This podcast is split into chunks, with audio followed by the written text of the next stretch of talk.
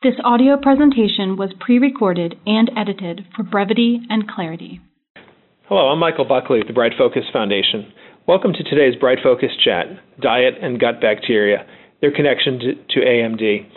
I hope you'll find today a really interesting topic because you know we're all aware of vision health and we're all aware of the importance of diet and uh, but today's really interesting because we're going to make the connection between diet and uh, and eye health. And I think a lot of us grew up watching uh, Bugs Bunny cartoons or hearing our parents or others say that carrots were, were the key to to uh, to good vision health. And today we're going to learn that it, it's uh, that statement may be true, but it's also a lot more lot more complicated.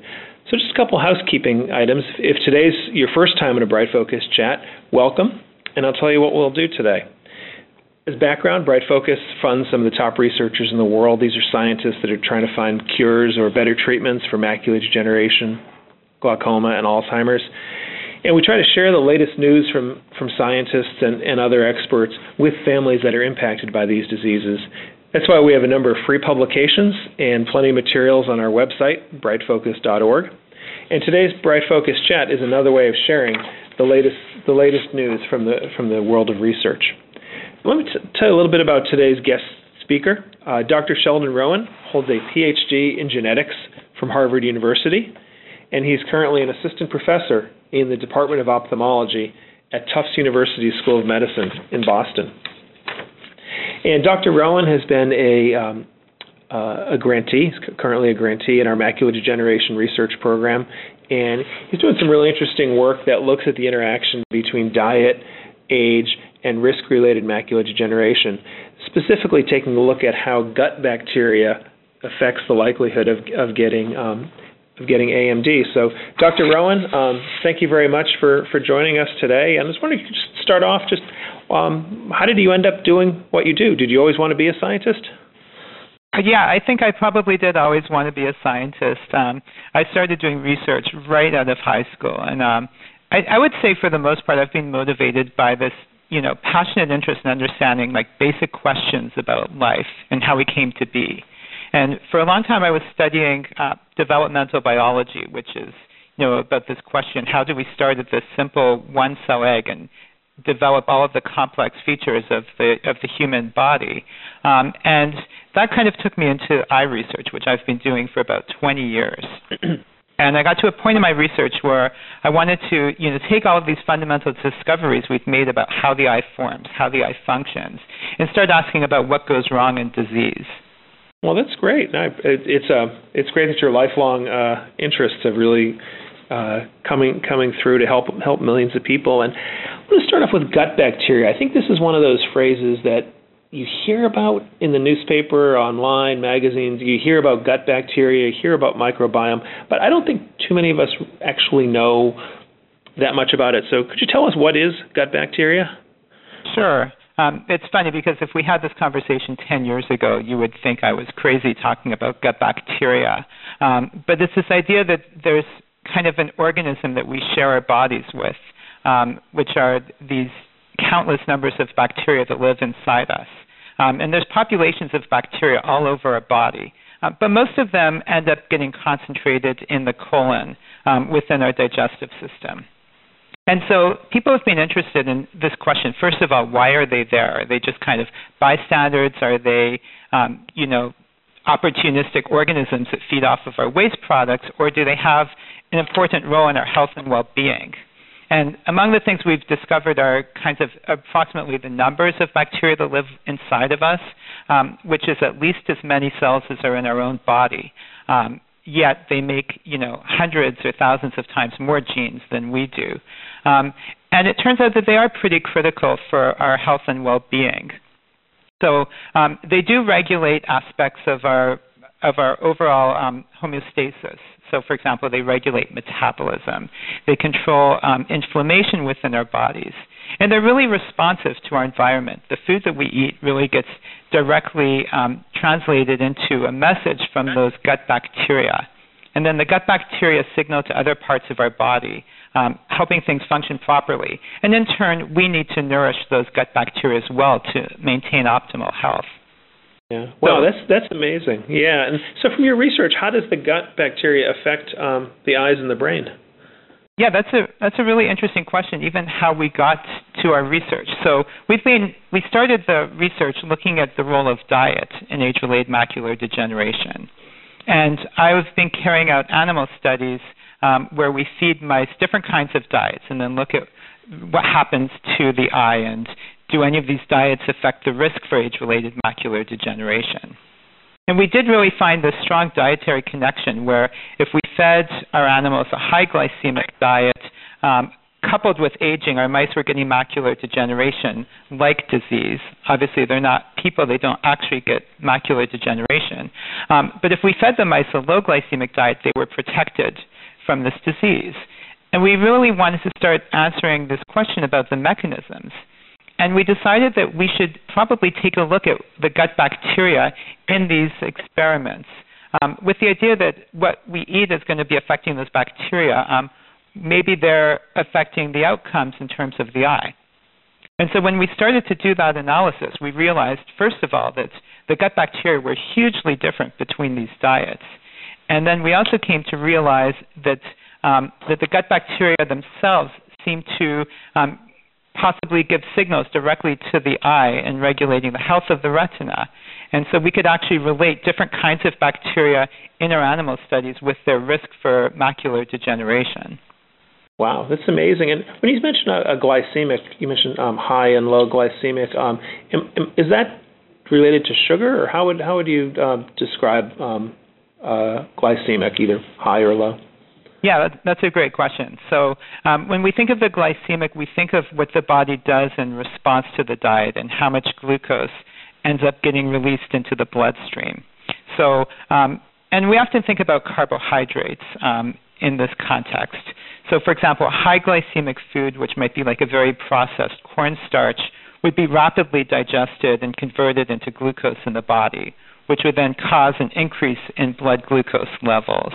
Um, and in contrast, a low glycemic food, um, a great example is say like whole wheat pasta is like a fairly low glycemic food. Um, it takes a much longer time for the body to digest it and release that glucose into the bloodstream.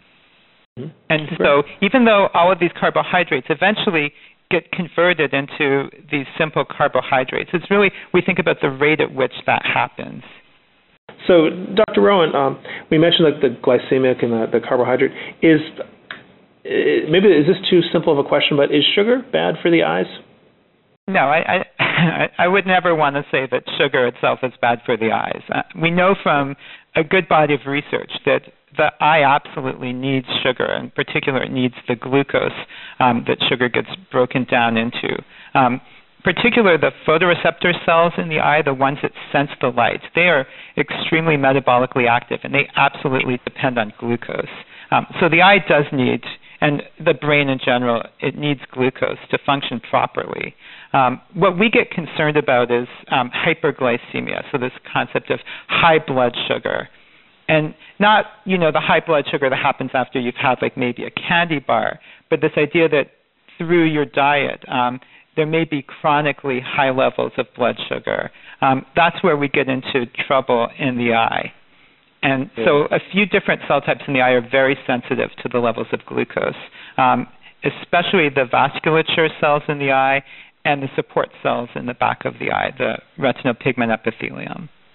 That's, that's, thank you and for that for clarifying that. And I know the diets vary uh, greatly around the world. Um, uh, so I was wondering, you know, when you think about your research, is do rates of AMD also vary around the world, and is there is there a connection between those two those two points? Yeah, that, that's that's an interesting question. Um, I would have guessed if you asked me this that yes, there would probably be really different rates, the same way that you kind of see different rates for heart disease in different parts of the yeah. world. Um, but I actually think um, when people have done these prevalence studies and looking at rates of AMD across different parts of the world, um, they haven't seen a huge difference. Um, what we know is that ancestry matters. So people from European ancestry seem to have a slightly higher rate of age-related macular degeneration. But even parts of the world where you might expect the rates to be lower because of a specific kind of diet. Um, so take, for example, Mediterranean countries, and we, we often think about you know the Mediterranean diet as being healthy for your heart, for your cardiovascular system. And it, and that's true. And it also reduces, or it's associated with lower rates of age-related macular degeneration. But the, the sad reality is that even in those parts of the world that have the Mediterranean diet that you know invented this, um, they're eating a pretty westernized diet right now, um, and they're not seeing lower rates of macular degeneration.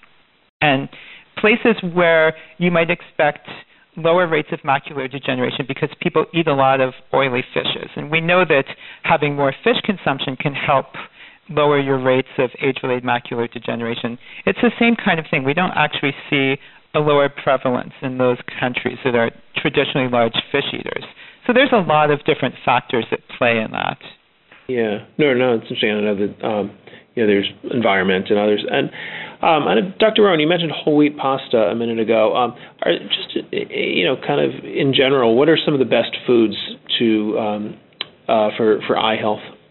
For eye health, um, yeah. So of course, um, we we think that whole grains are probably going to be more beneficial than processed grains, um, but the the ones that you want to turn back to are your multicolored fruits and vegetables. Um, without question, um, green leafy vegetables are really eye healthy. Um, foods that are high in carotenoids, so ones that have a lot of color in them. Think about red peppers, think about yellow peppers. Um, those kinds of foods are really eye healthy. Um, eating fish um, is very eye healthy. And then um, some of the other classes of foods are ones that have um, other kinds of carotenoids called um, known as lutein and zeaxanthin, and those can include um, foods like spinach or collard greens, um, and even some kinds of seafoods can be um, high sources of those as well. Yeah, well, that's and um, some that's uh, some great specifics there. Um, in general, the, for the, some of the foods you outlined, particularly the vegetables, is there a difference between cooked versus raw in terms of the uh, nutritional and eye health consequences and, and benefits? Yeah, the, the nutrition is definitely a little different. So we know that when you cook vegetables, um, you increase the availability of certain nutrients. Um, so a great example is beta carotene and lycopene. If you think about um, cooked tomatoes, definitely have higher amounts of lycopene, and we, and we think that lycopene is probably a pretty important nutrient. Um, but at the same time, cooking those foods can break down other heat sensitive nutrients like vitamin C and folate. So there's a bit of a trade off. Um, but I, I, don't think there's a concept that one is better than the other. Um, whichever one you're willing to eat is the one that people should prefer. Right. You know, there's right. there's certain foods that I cannot eat if they're not cooked. I mean, like yeah. kale to me it tastes so much better when it's cooked properly. Um, you know, my feeling is why not both? You know, cook the foods, the vegetables that you think taste better that way, but also keep raw vegetables in there as well. And yeah. you know, I, I think everything in nutrition is about balance. Yeah, no, I think you're right. Whatever gets it on your plate on a on a regular basis. And you know, you mentioned that the change in gut bacteria and you know some of the negative consequences. Do those happen quickly, or is this a something that's over more over an extended period of time? Yeah, that's a really interesting question. I think we're still trying to figure out um, how flexible our bodies are um, and our gut bacteria are to different dietary changes. Um, so what we know is if you make a big change in your diet, that within you know the order of days to weeks, you can see um, changes in your gut bacteria. And and sometimes those changes in the gut bacteria can be associated with different health parameters as well. Um, for example, your insulin levels. So some of those changes can happen quickly, um, but at the same time, the body, the body's microbiome, especially within the gut, has a certain resilience. So this interesting study was done um, a year or two ago, where they had people eat either completely white bread or a very whole grain sourdough bread. Um, so one being very high glycemic, one being very low glycemic, and they looked at the microbiota to see what happened. They were kind of expecting that one change um, to make a big impact. And the surprising thing to them is that they found that the microbiome was actually very resilient and robust to the person uh, based on what it was before those treatments. But even so, um, the different kinds of breads did affect some health parameters. So That's interesting. I think Yeah, I think it's going to be a little bit of short term and long term.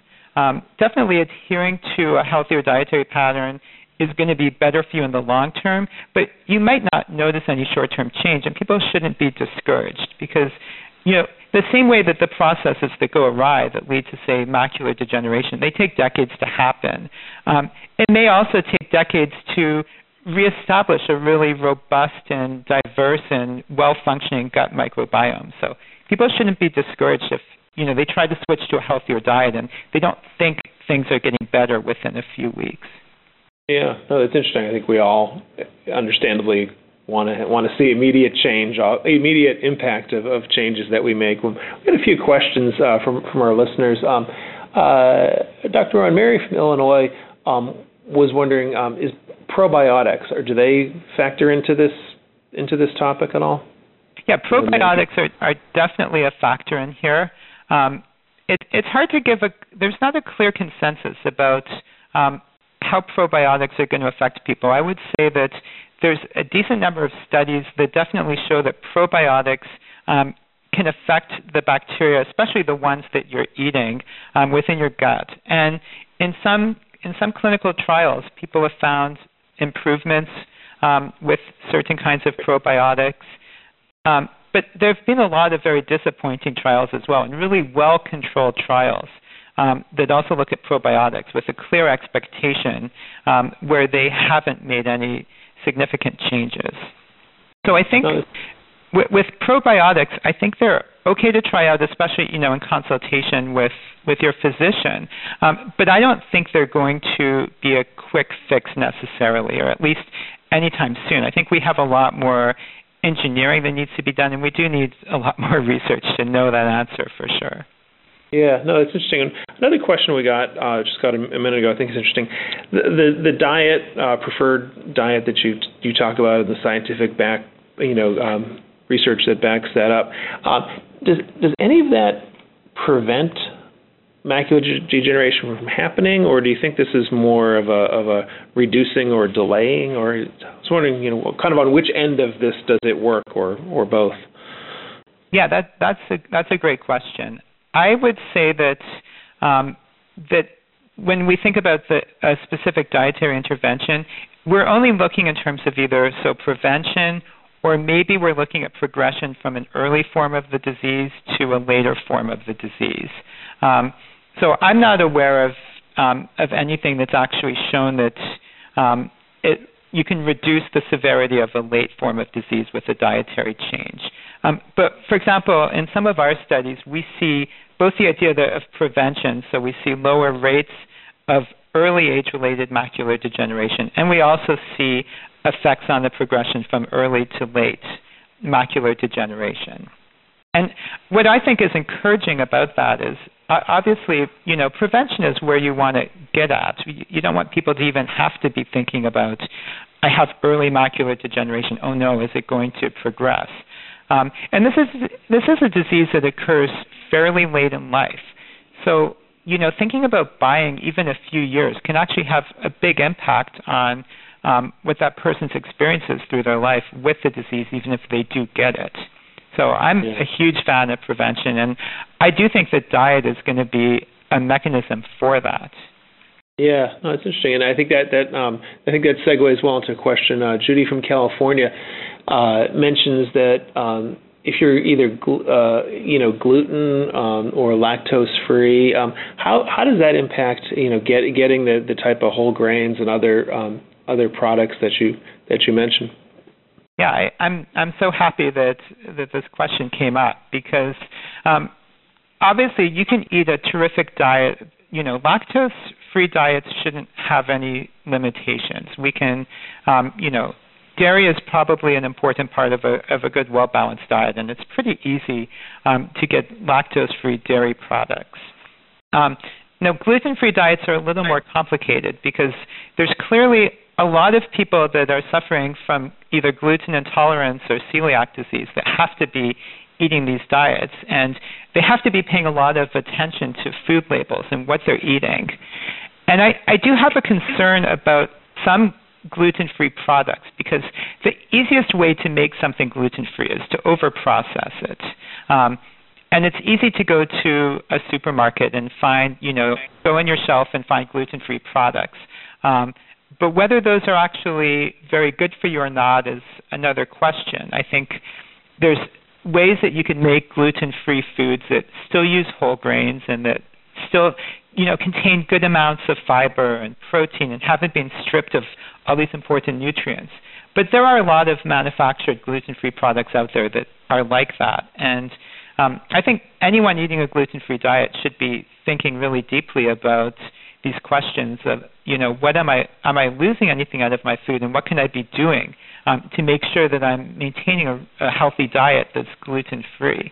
Um, and so, you know, the things I would look for are fiber, especially. If if you see a gluten-free product and it has a good amount of fiber, as much as you would expect in the non-gluten-free version, then it's probably fine. But you know, when you start seeing carbohydrate labels that say like 24 grams of carbohydrates and zero or one gram of fiber, I would be concerned that it may be overprocessed. Yeah, no, that's interesting. And I was wondering, you know, you or your colleagues in, in that look at uh, impact of diet on, on vision research, have you ever seen anything about people who are either vegetarian or vegan? Does that, does that has there been anything, you know, that, that's shown any uh, increase or decrease with folks who have um, those type of diets? Yeah, um, I I think we need to be paying more attention to these questions about um, all kinds of different dietary patterns. Um, I don't know if there's any conclusive research about the risk for macular degeneration. Um, there is a decent body that says that vegetarians and vegans probably have lower rates of cataracts. So I've thought about whether you might expect um, a vegan or vegetarian diet to have a positive consequence on eye health, um, you know, for macular degeneration. And to me, this is kind of a trade-off because on the one side, um, most vegetarians are eating a lot more, you know, green leafy vegetables, cruciferous vegetables, red and yellow vegetables, you know, all these kinds of things that we want people to be eating in their diets, so they're giving them critical nutrients. Um, but on the other hand, um, you are also missing important nutrients that we do get from fish and meat and from poultry. Um, and we don't know for sure that you know which ones are better than others. Um, all we can say is that you know maintaining a really well balanced diet is the best way to go. So, um, you know, people that are vegetarians should be sure that they're getting the full range of, of nutrients. You know, either work with a physician or a dietitian to do that. Sure. No, I think that's that's that's great advice, and kind of related to that, I know a number of our listeners, uh, when they're um, at their eye care professional, uh, may hear the the person mention uh, uh an acronym AREDS, A R E D S, A R E D S. I was wondering, um, is that you know, people have probably heard that from their doctors or in previous chats. Is that connected to, to a lot of the, the points you're making today? I think it very well could be. Um, so what's fascinating about AREDS, just in case anyone isn't sure about what AREDS has, it's um, it's a high dose of vitamins and minerals um, taken as a supplemental form. So it has um, let's see, it has vitamin C, um, zinc, copper, vitamin E, and a couple of those pigments I mentioned before, lutein and zeaxanthin, in the latest generation. Um, and what's what we know about what AREDS can do is AREDS can definitely um, reduce the progression of an intermediate to advanced age-related macular degeneration. Um, it's about 25% reduction, which is a really significant reduction. Um, but what's what's so fascinating to me about AREDS is I don't think we know exactly how it works. Um, we know that some of those um, some of those vitamins and minerals in there are working as antioxidants, um, and there's no question that um, that's part of their mechanism of action, but it's not everything they do. Um, you know, for example, the zinc on its own also reduced progression for macular degeneration. So there's the idea that some of these are working together to maybe enhance the function of proteins or prevent damage that's related to macular degeneration. Um, but you know, just on this topic of eye health and the gut, um, you know, there's no reason why AREDS might not have an effect on gut bacteria. And I think this is this is a great area for exploration in the future. Is actually asking the question: What happens to your gut bacteria when you take AREDS supplementation? And is it possible that some of these nutrients that are being provided through AREDS might actually be changing um, gut bacteria. So yeah, the short answer is it works, but the long answer is we're not entirely sure how.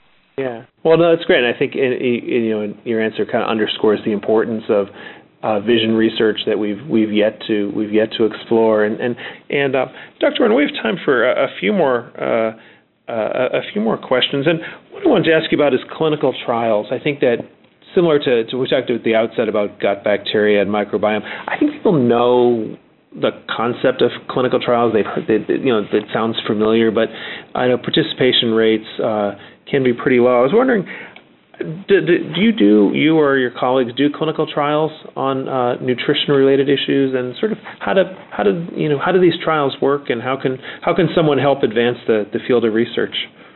I, I would love to talk about clinical trials, especially in nutrition research. I think it's just a huge area of interest. Um, so I'm I work at a place called the Human Nutrition Research Center on Aging, and we actually do carry out a large number of clinical trials um, looking at nutrition. Um, and in the case of our center, we're not actually ourselves doing clinical trials um, that look at vision as an outcome, but we've been participants in a number of different clinical trials.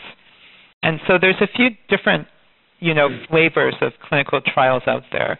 Um, some of them are what we refer to as observational, where we just try to get large numbers of people and get information about their health and information about their diets, what they eat, how much they eat, how regularly they eat it. Um, and oftentimes we might want to get a patient's blood sample so we could actually measure some of those um, components coming from the diet.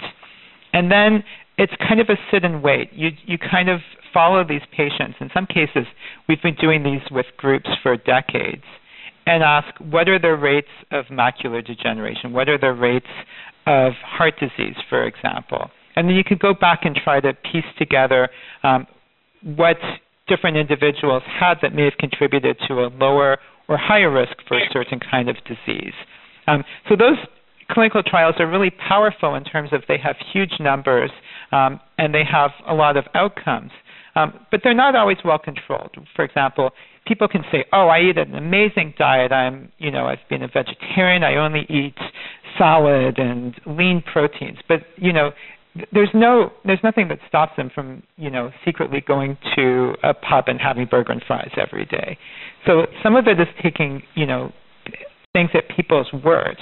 Um, so then we have other kinds of clinical trials, and we do these regularly where um, they're more interventional trials. And what I mean by that is where we'll take different groups of people. In one group, we may give them just a placebo. So if it's a food, we may give them a food lacking a certain nutrient. And then another group is is the um, is the experimental group where we would then give them, say we want to find out are blueberries going to be beneficial to eye health.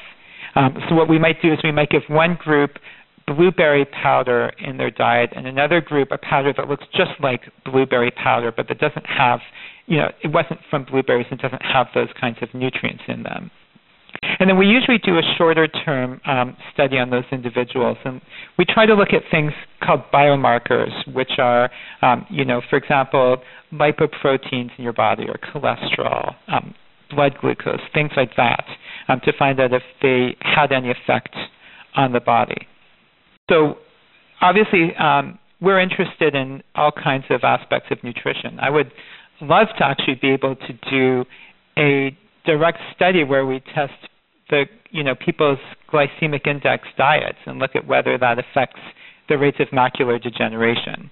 But it, it's hard to do as kind of a direct um, trial, you know, a randomized trial where people don't know which diet we're going to give them. Um, so you end up having to kind of rely on observational data to get that information. Yeah. Yeah, no, no, that's interesting. And Dr. Just probably down to just one or two more questions, but would um, you know, when we think about uh, supplements, nutrition supplements, we had someone uh, call in to wonder, um, you know, fish oil uh, versus fish oil supplements. Like, are those is one just as good as the other, or should somebody try to have the actual food in, instead of a supplement?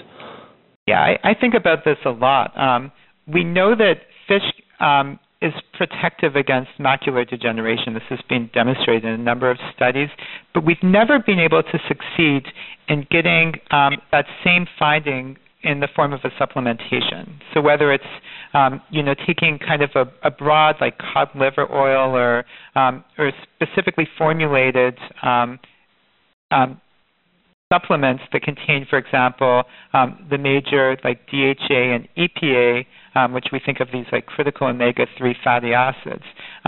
we haven't really been able to succeed in any of the supplementation studies. So my hunch is that it's probably a lot of different foods in the fish that work together. And it may be that, you know, omega 3 fatty acids are really important, but they're only important when they work together with another compound. Or, you know, there's the major ones are the DHA um, and EPA, but there are other forms, um, especially in a complex food like a fish, um, that may be working to give you that benefit. So I I feel like kind of with supplements in general, if you can get those nutrients from the whole foods, you're always going to be better off. Um, you know, except in the case of AREDS where you get a dose of vitamins and minerals that go way beyond what you could actually get from food. Um, people are probably better off getting those nutrients from the food than in a supplement. Um, you know, the exception being, for example, like vitamin D. If you live way up north, um, you know, in the wintertime, it's going to be really hard to keep up high enough vitamin D levels. And there's certain people with genetic conditions um, that need to be taking supplements. But in general, you're you're going to get better results with the whole food than the supplement because there's just so many other things in those foods that are contributing to the effect as well. Yeah. Well, it's great, great advice. And with that, Dr. Rowan, I think one of the, the, the interesting things we've taken away today is just the connection between uh, diet and the eye health and, and brain health and it's been this has been just a really uh, enlightening conversation for me and I think for our listeners. So my final question for you, Dr. Rowan, you, you mentioned you've been doing vision research for about two decades. Um, what do you think? Like, what have you, you know, what do you think about the progress that vision research has made? And when you look to the next couple decades, uh, are you are you hopeful about uh, research toward uh, better understanding and treating and, and someday curing macular de- degeneration. So it's a big picture question for you. Sure. No, I, I think um, macular degeneration is going to be one of these diseases that we make amazing inroads in. And it's probably one that we've made some of the best progress in, especially over you know, since I started doing this research, um, it's just amazing what we can do for patients with wet macular degeneration. So, um, so my feeling is, you know, for for people that have wet forms of macular degeneration, um, we're in a we're in a great place right now. I think we have treatments that can help, and I think the more that we have experience with doing those, kind of seeing what are the complications, which are patients that are seeing the most improvements versus those that don't see improvements. Um, I think we're going to figure this out. Um, I'm, you know, the really bigger challenge is probably how do you treat dry macular degeneration, and and that's been a little more of a mixed bag. There've been a lot of good drug leads that have looked really promising, but haven't made it um, onto the market yet. Um, and I think we're getting close. I would say um, my, my feeling is that the rate limiting step for dry macular degeneration is our understanding of what happens in the disease process. So we can really think more cleverly and specifically about how to approach that disease. Um, and it's taken it's taken a really long time for us to get there. Um, but I think we, we are getting to that point. We have amazing animal models. We have the ability um, through stem cell research to now directly work with human cells um, like the ones in the eye that you would never be able to get access to and do experiments on. Um, and we can now start to really identify um, targets and, you know, hopefully drugs that are going to be able to treat um, dry macular degeneration. Um, I can say from doing experimental work that we are, you know, every year it just seems to be like incredible advances. Um, when I go to the annual meeting um, for ophthalmology research, um, it's amazing how many um, clinical trials are in these early stages of just do they work in our models and how can we start translating those into people. And so I don't know if there's a breakthrough in one or two years, but there's almost certainly going to be a breakthrough, and it's it's going to be thanks to you know decades of basic research and um, and and you know obviously that support depends on organizations like Bright Focus. So I'm I'm really hopeful. If I didn't think there was anything we could do, I would be kind of depressed working in my field. Um, from my perspective, I'm amazed at what our nutritional interventions have been able to do. Um, so we could take, for example, in our animal studies, um, we've been able to completely um, prevent mice from advancing to macular degeneration by switching their diets, um, even fairly old mice, um, which I didn't think was going to be possible. So, so I'm most enthused in my own research about the idea of prevention and using, you know, diet, using other understandings to do that. But I even think for people that have dry forms of macular degeneration, there's a lot of exciting progress to be made in the future, in the near future. Well, this, well, this is great. Your your your optimism is. Uh, is is infectious. It's contagious. So really, you know, we, at Bright Focus, we've been very proud to to um, to work with you on on a lot of this research, and it's it's really it's really exciting. And and just want to thank you for for so much of what you what you shared today. I think it I think you're exactly right. It gives people a sense of hope that they're that the power. Uh, uh, that a diet can can have um, over your health and, and the things you can do about it. I think it really uh, it, it's you know it's very very informative chat, and and um, so just want to thank you and to our listeners, thank you very much for for joining us. So, Dr. Rowan, on behalf of uh, of our listeners and behalf of Bright Focus, I just want to thank you very much for for being so generous with your time and so so specific and and, and so helpful to all of us. Thank you so much, Michael. This has been a lot of fun to do, and, and thanks for everyone that called in with questions. That was great. All right. Well, uh, thank you very much, and this concludes today's Bright Focus chats. Thanks. The information provided in this recording is a public service of Bright Focus Foundation and is not intended to constitute medical advice. Please consult your physician for personalized medical, dietary, and or exercise advice. Any medications or supplements should only be taken under medical supervision. Bright Focus Foundation does not endorse any medical products or therapies.